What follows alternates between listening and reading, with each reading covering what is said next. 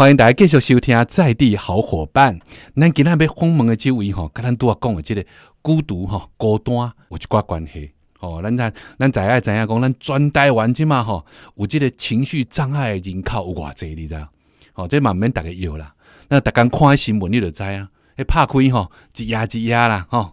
你就看他讲，呃，有台湾有几个乡镇，大概每天都有几起这种情绪失控的事件，哦，真正是足多啊。啊，是要让咱台湾人吼，这种情绪障碍的人口会这样多的，哦，这对咱今天要讨论的问题。咱今天要访问的这位是这个圈圈心理创办人吼，魏于轩，于轩你好。大家好，呃，我是于轩，那峰哥主持人好。嗯，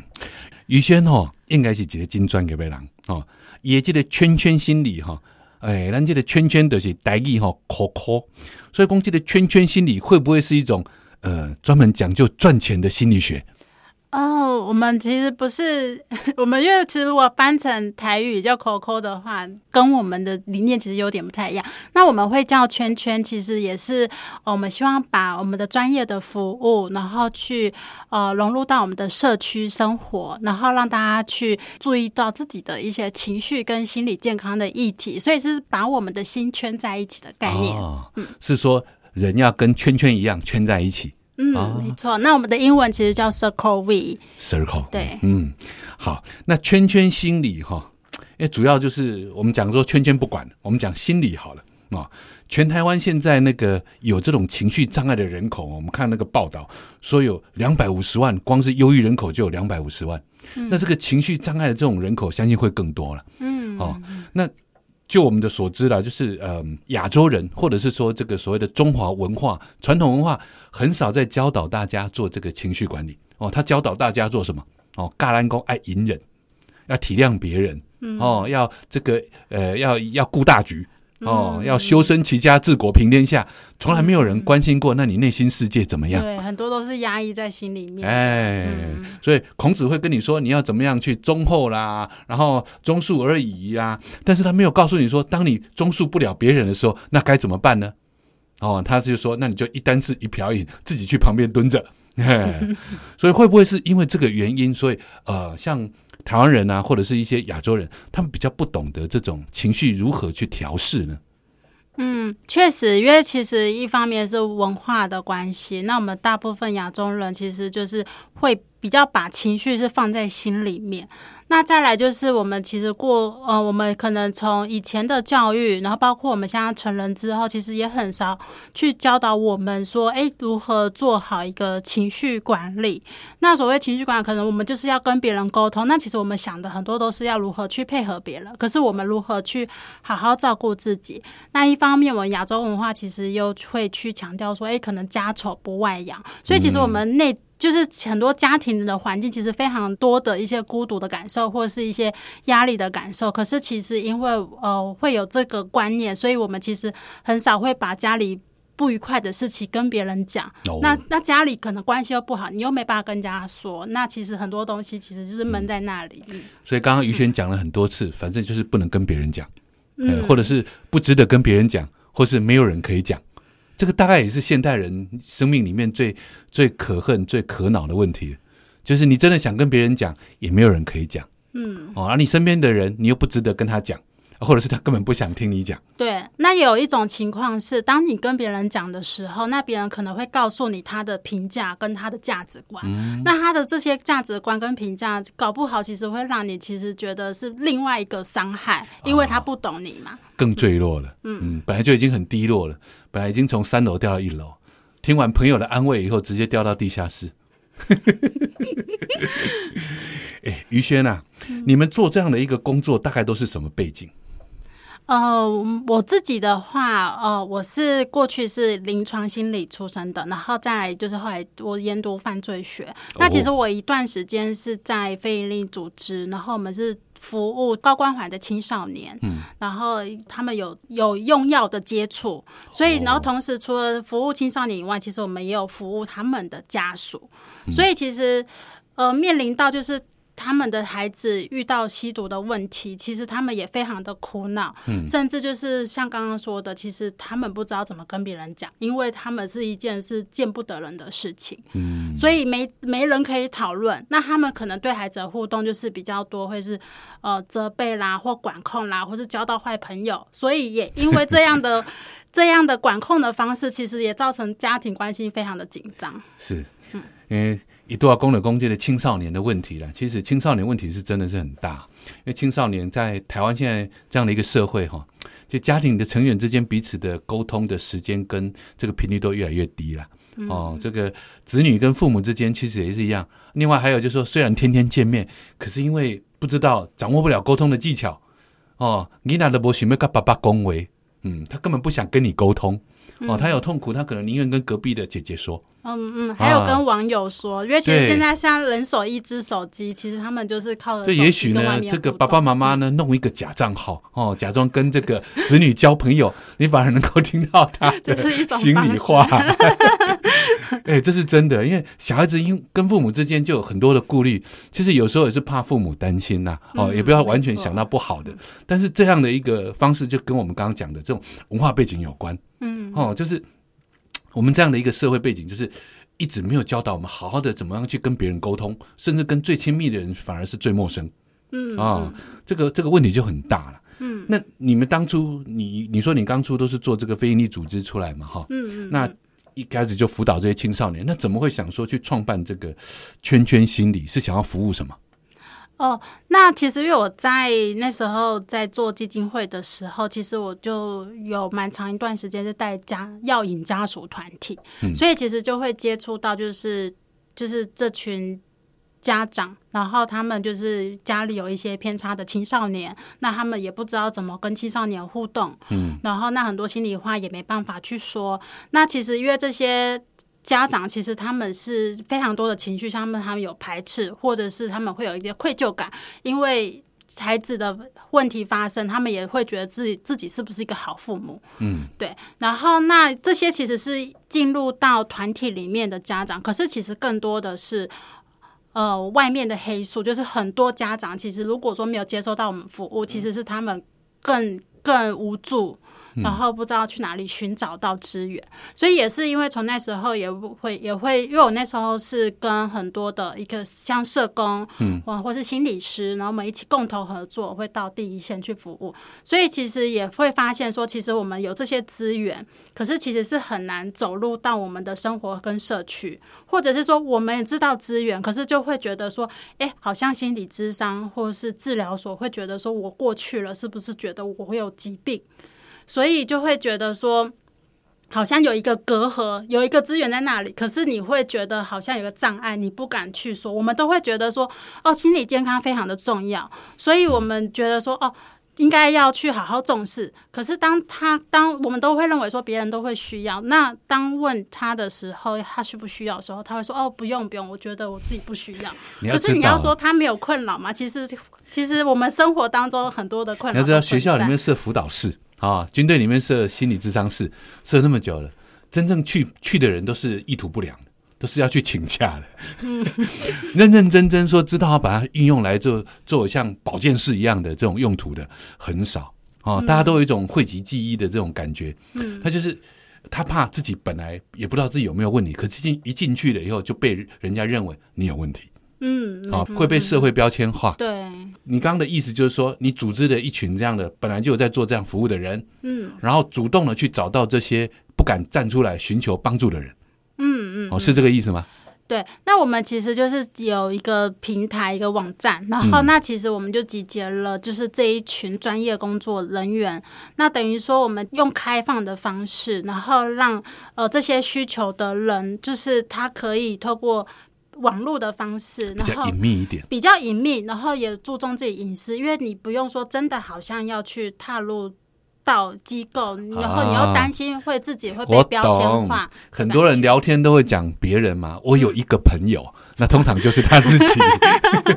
但是透过这种方式，他会比较有信任感，然后愿意讲出来。其实愿意讲出来，大概就是解决问题的一半。对，你可以想想看，就是当我们真的遇到一些困扰，比如说你有，如果假设你有在工作有职场困扰，然后可能跟主管有一些冲突，或者是说你在家庭有育儿的困扰，或是你可能家里有长辈，然后你觉得要照顾长辈，其实如果有生病的长辈要，其实非常的辛苦。可是你这些问题，你可能会怎么去说，或是怎么解决？那很多人可能他会，因为像网络发达，可能他会去网络去搜寻。或去找，然后可是我们不见得真的求助，对，会匿名求助。那我们真的不见得就是真的很快的就会去去到医院啦，或是真的到哪里，而且常常都得到一些奇奇怪怪的答案。嗯，对，然后开头一定说：“我有一个朋友。”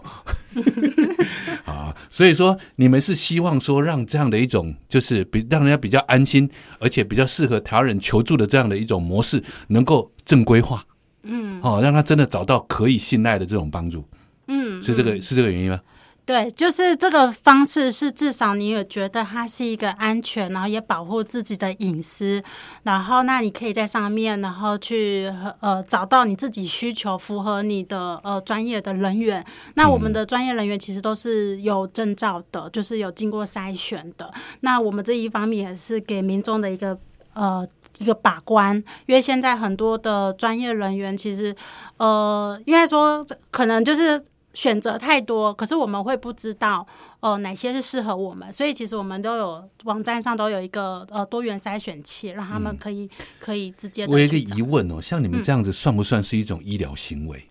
呃，我们呃以如果说假设以心理师服务的话，有证照心理师服务，他其实他们是归纳在呃医师人员当中。对。那他在做呃这件在做智商，我们所谓的智商这两个字，它其实是有带有医疗行为的。对。那那我们在用线上的服务的方式，那其实我们呃一方面，如果说他要心理师要执行智商的服务，他们必须同时机构他们所执登的机构，嗯，他们必须要通过呃通讯智商的资格，对，然后同时也获得到呃个案的同意书，也也判断说这个案他除了实体服务以外，他可以接受就是线上的方式，嗯，所以他才可以去行使他的通讯智商。的服务行为，所以如果说是一个比较严格的这种所谓的这个网络上的这种呃心理智商的医疗行为，它是有一些规范的。对，它没错是有规范的。那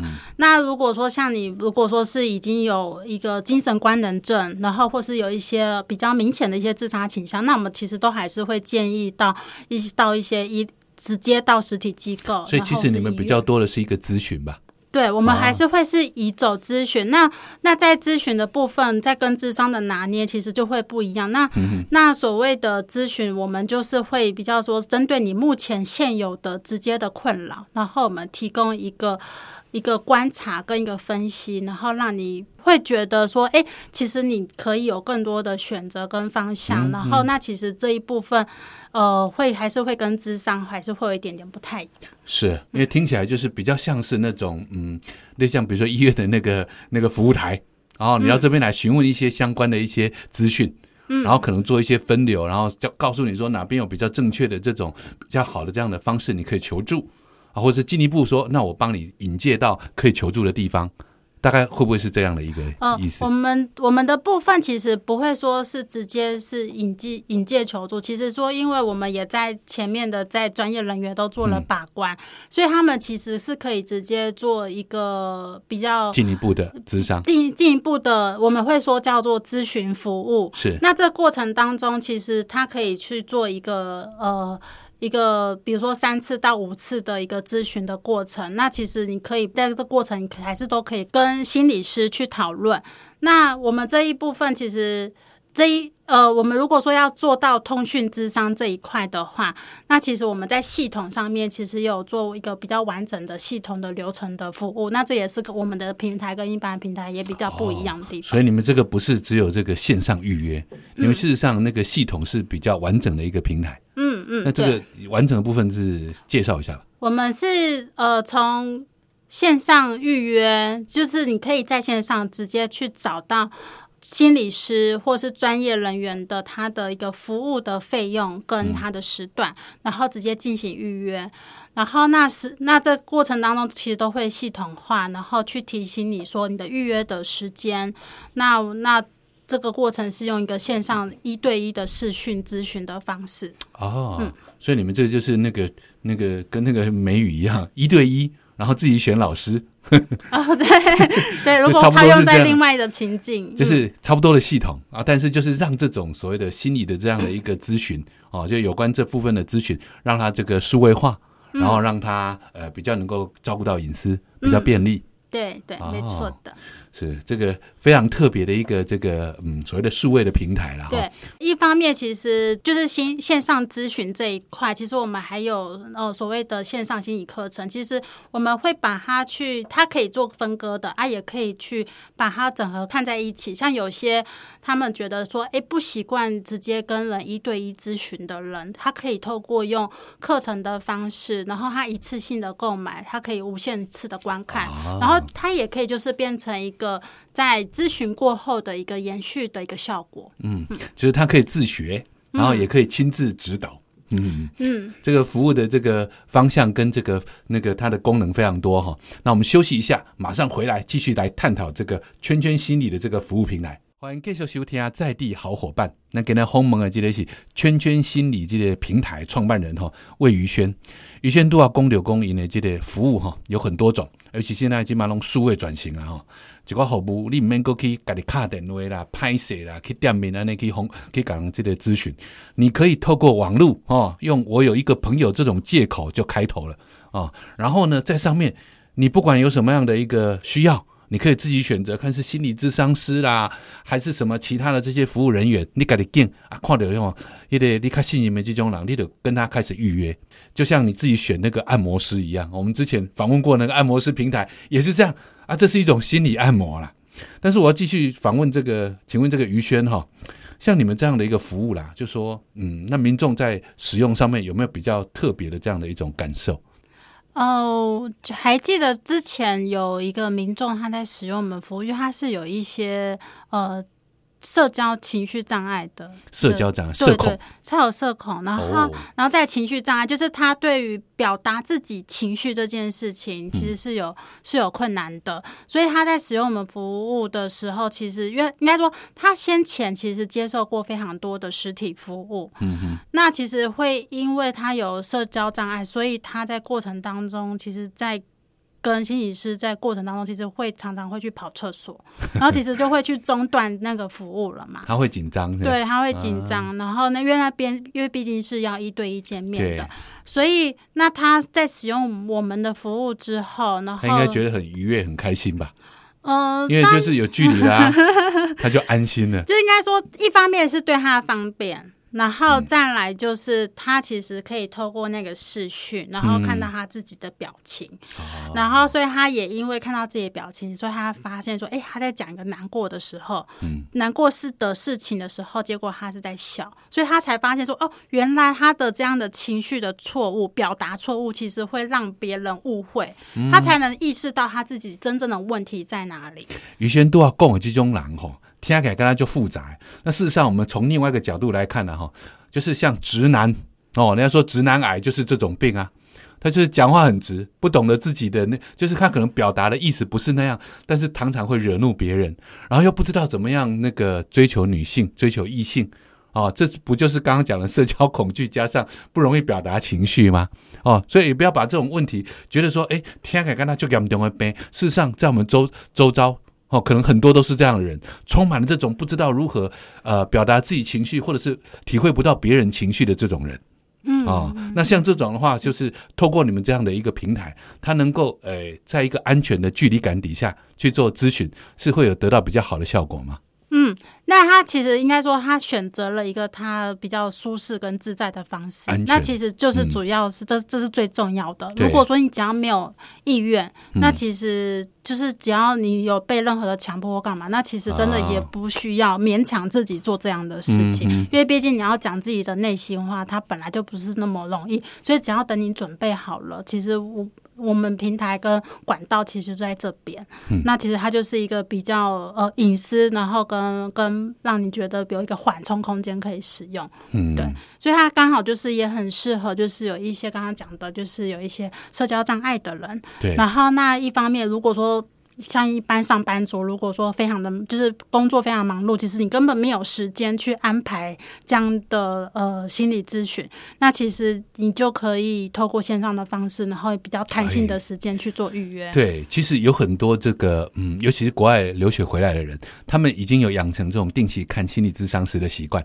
嗯，因为他们就是说，每天在这个职场、在生活里面的负面情绪，需要一个正常的管道去做呃抒发。哦，他们会，但是因为现在时间上不够，而且台湾的这个心理咨商的这个呃服务，就是如果以店面服务来讲，过度集中啊，哦，资源分配不均，所以呢，有些比如说他们工厂在比较偏僻的地方，如果要就医的话，要寻求心理咨商的协助比较难。那像他们这样子的话，能够在你们平台里面得到服务吗？哦，当然是可以的。那那其实如果说在他们在实体机构，那其实就是有一时有时候会因为距离的关系，其实是很难去接触到。比如说，那回如果假设在台湾，那有些人可能他在高雄，那他可能看。看到可能台北的心理师，他觉得其实是他更符合他的，那他也可以就是透过线上的方式，然后可以直接去预约到他他需求的那个专家这样子。那像你们现在平台里面大概有多少这样的一个专业人员在提供服务啊？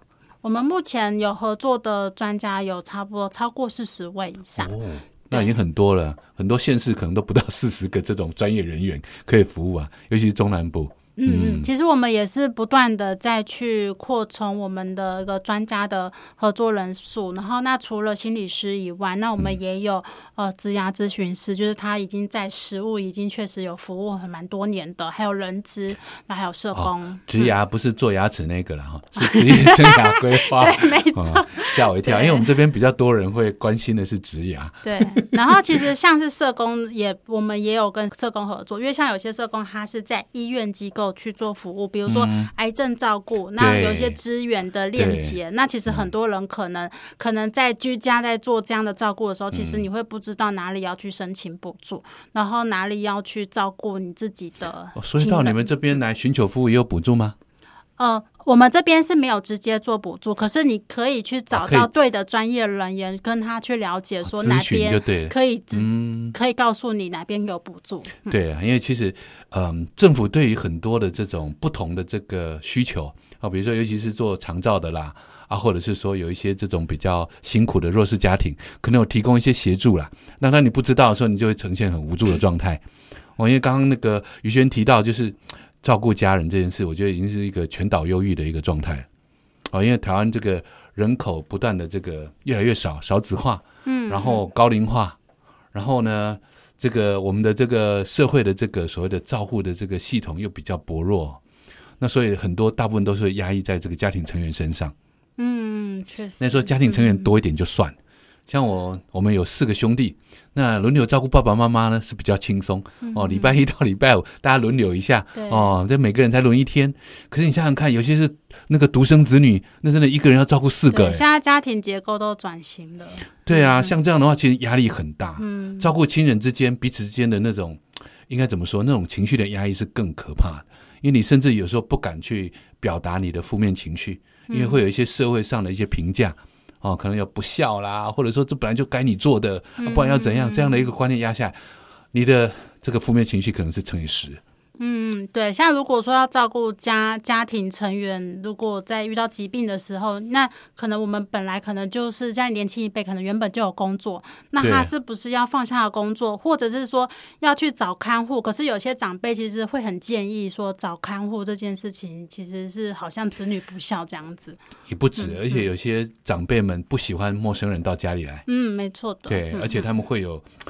呃，有时候失智的一个症状就是对人有怀疑心嘛，嗯嗯，哦，所以这时候陌生人来会引起他的敌意，甚至会攻击，嗯，哦，这个也都不是很，也不是很好，对，所以其实除除了就是怎么照顾呃一些生病的一些亲人以外，其实照顾者的一个心理健康，其实也是我们相当重视的。对啊，因为我们之前其实有访问过那个照顾者的家属，就是被照顾者的家属协会了，那也都谈过很多这些事情哦，尤其是说如何提供这些人的一些社会上的一些支持力量，要不然真的撑不下去。你要想想看哦，我们现在的平均余命八十三岁哦。哦，这女性可能是像我的几个伯父，不都活到九十几岁？你要知道照顾他们的子女多辛苦啊！嗯，老实讲，他们五十岁、六十岁退休，嗯，那照顾他们的子女是照顾了四五十年呐。嗯，对啊，然后父母再不远游啊，嗯这四五十年了，可能都不太敢离开。哦，那父母呢，越来越年迈，又不能够移动。哦，也不是说你可以带着父母到处去玩，游山玩水，这是想象中的这个父慈子孝。事实上的父慈子孝，可能就是爸爸妈妈不愿意出门，你就被绑在家里了。嗯，好，然后呢，哪儿都不能去，然后呢，白天可能还要工作，哦，然后晚上要继续照顾，然后请的看护呢，可能也只能照顾一部分，因为政府其实对于现在那个所谓的照顾者这样的一个那个工时也都有严格的规定。嗯嗯，好，那虽然说有所谓的喘息时间，那事实上大家都不敢使用啊。嗯，对我听你这样讲，我就觉得很 很无助，对，就会觉得其实这是我们真的是很多社会写实的现况，都是发生在我们生活当中。对啊，因为如果你到嘉义来云林去看，有很多这个照顾父母的那个子女都已经六七十岁了，嗯，就你看到那个老人照顾老老人，然后你你就无法想象说，那他们心理压力谁来关怀？嗯嗯，对啊，像这些事情就是会让人家觉得说啊，这个社会可能还需要更多的力量来做这些支持。既然我们都已经少子化了，那是不是应该把我们自己的这个圈圈扩大一点？就圈圈加圈圈，能够有多一点的这种互相支持啊？好，谢谢，帮你宣传了吗？好，我们其实谈的是说这些我们可以寻求帮助的啦。哦，就是说，在自己家庭里面没有，那是有一些这种所谓的负面情绪，要透过这种比较健康的、专业的这种这种辅导，要不然也曾经发生过这种互相伤害的事情啊。寻求你们协助人，年龄层会不会有比较年轻的趋势啊？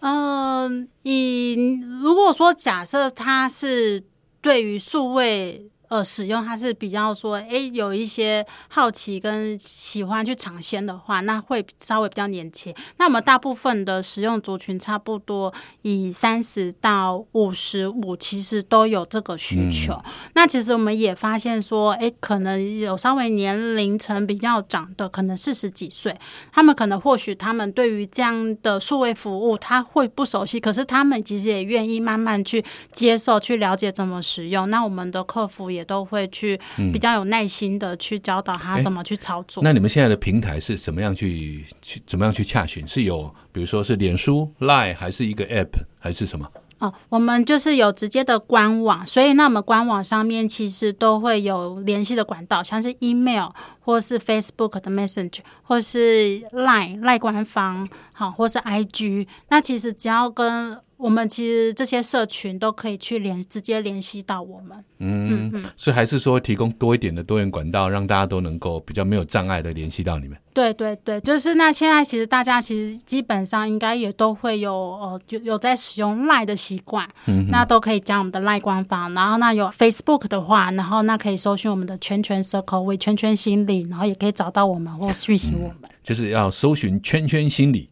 就可以找到你们的服务窗口。嗯，那很多人习惯还是打电话，你们有打接电话这个服务吗？呃，我们电话的话，目前是没有直接对外服务。那我们约大部分都还是会有使用线上的方式，哦，像脸书的 Messenger 也可以打电话了。嗯嗯，哎，就直接透过这些所谓的客服的这样的一个系统，就可以联系到你们。嗯，没错的。哦，非常好了哈。这个，呃，我觉得心理状态呢。对于这个台湾人来说呢，就是一个不得不去面对的一个问题了。啊，如果说你今天不去面对它，将来就是一个人必须去自己去扛。哦，那现在最大的问题就是扛不住嘛，啊，所以有任何的这样的一个心理状态，如果你自己也不方便到实体去求助的话，那圈圈心理这样的一种网络平台，其实一个不错的选择。嗯嗯，那你们这个服务的那个，如果说有些人有没有人是透过这个网络咨询以后，想要到实体的那个他的医疗登记处处所去做就医的？因为通常如果在接受我们心理师服务，因为通常我们都会。接受到一个心理师服务，通常都会固定的同一位。嗯，我们比较少会一直去换，因为毕竟你要讲这些心里话嘛。信赖感。对你有一个信赖感的建立，所以其实如果说你习惯跟他，那你其实就是会会持续的跟同样的专业人员服务。那如果说你想要再跟他呃线上之后，那你想要再跟他实体，那这部分就是要再去跟心理师去讨论你们去约，对啊对。嗯，好，非常谢谢我们这个圈圈心理的这个创办人魏宇轩哈。大家如果觉得说，哎，这样的方式可以尝试看看，毕竟心理健康要靠自己平常去维持跟维系啦。而且呢，他们这个上面也不一定只有这个咨询跟这个所谓的这种呃所谓的辅导，还有一些课程你可以自己去购买。然后去下载来看，对于这个如何把自己的这个情绪好好管理，然后维系自己的心理健康，也都很有帮助。那非常谢谢于轩，我们下次再见。嗯，谢谢峰哥，谢谢大家。